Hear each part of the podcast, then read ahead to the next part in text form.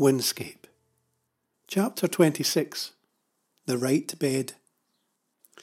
Wendy pulled into the massively overcrowded car park of the Royal Alexandra Hospital and dropped to first gear.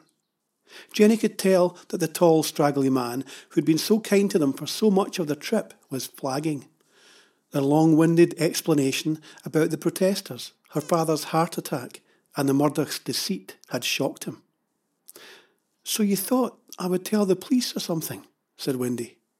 Pavel stared at Wendy in the rear-view mirror as he turned into a small road beneath a grassy slope. So you would have helped us right from the start, then? asked Pavel. No questions asked.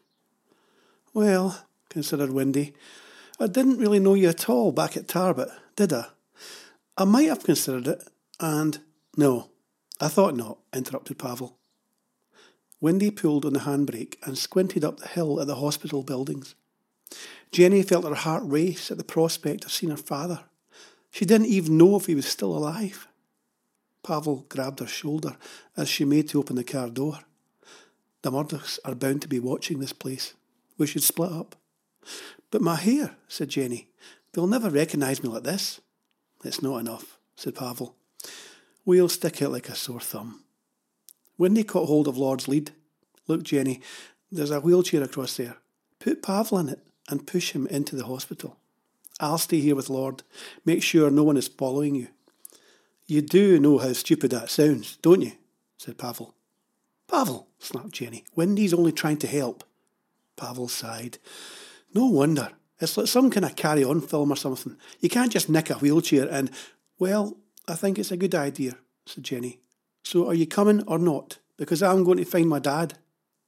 Fine, Pavel shrugged. Wendy gave them the thumbs up as they wandered up the slope towards the wheelchair. What's that wheelchair doing round the back of the hospital anyway? asked Pavel. I mean, just abandoned like that? I don't know, said Jenny. She saw Wendy get out of the car and take Lord round the edge of the car park. Pavel caught hold of the wheelchair and rolled it along the tarmac. It's broken. Look, the wheel's buckled. That's not too bad, said Jenny. She pointed to a glass door. Let's wheel it in there. That could be Dad's ward. I doubt it, said Pavel. It says maternity, and that sign up there. There was a blue sign with a series of arrows underneath listing wards two to eight. Get in then, said Jenny. Reluctantly, Pavel edged into the black canvas seat and hunkered down.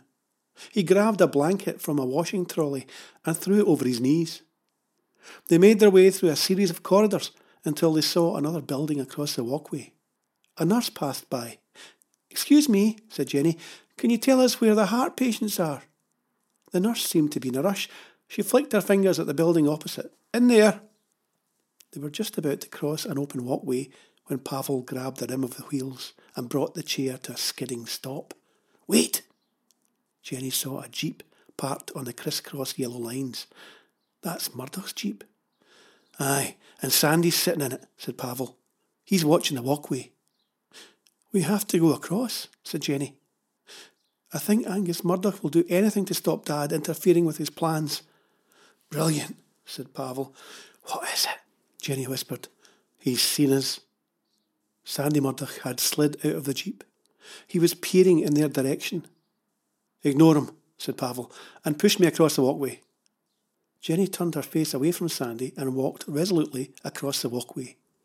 The buckled wheel caused the chair to lift and fall with every step. He's seen someone else.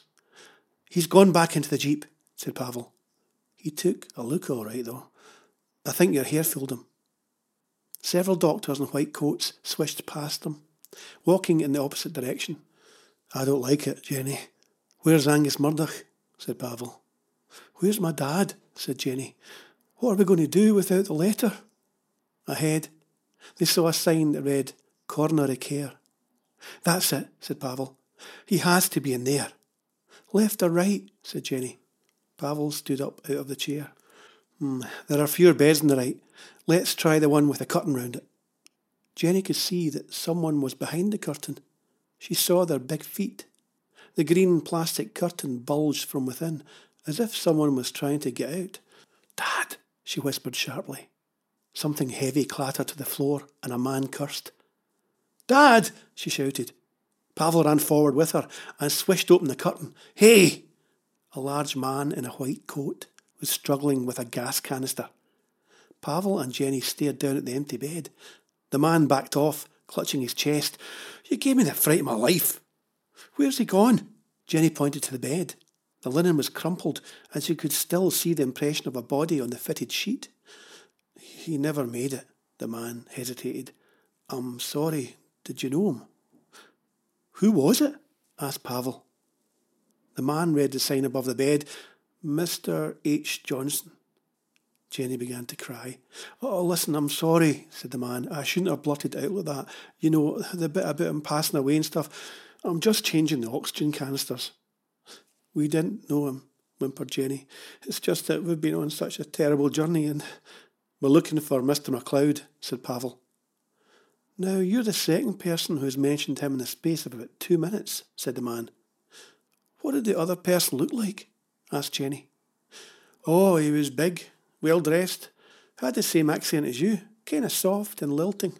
Did you tell him where Mr. MacLeod was? asked Pavel, his voice strong and accusatory. Well, yes, he's one floor above, in the pre-op ward. He's just about to have his operation.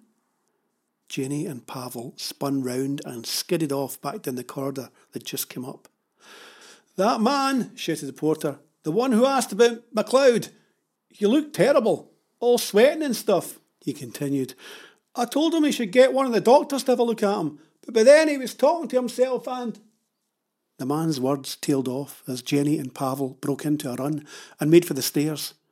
Jumping them two at a time, they reached the upper landing and burst through the swing doors. A nurse carrying a box of pills threw the whole lot up into the air. They scattered all over the floor like tiny marbles. Stop running, she yelled. Jenny ignored her and pelted round the corner, checking every bed as she passed. She saw the sign that read pre-op at the end of the first row of beds.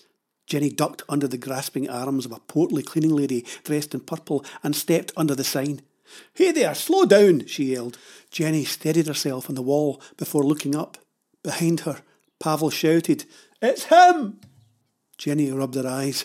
Pavel dodged the cleaning lady and caught hold of Jenny's arm. It's Murdoch,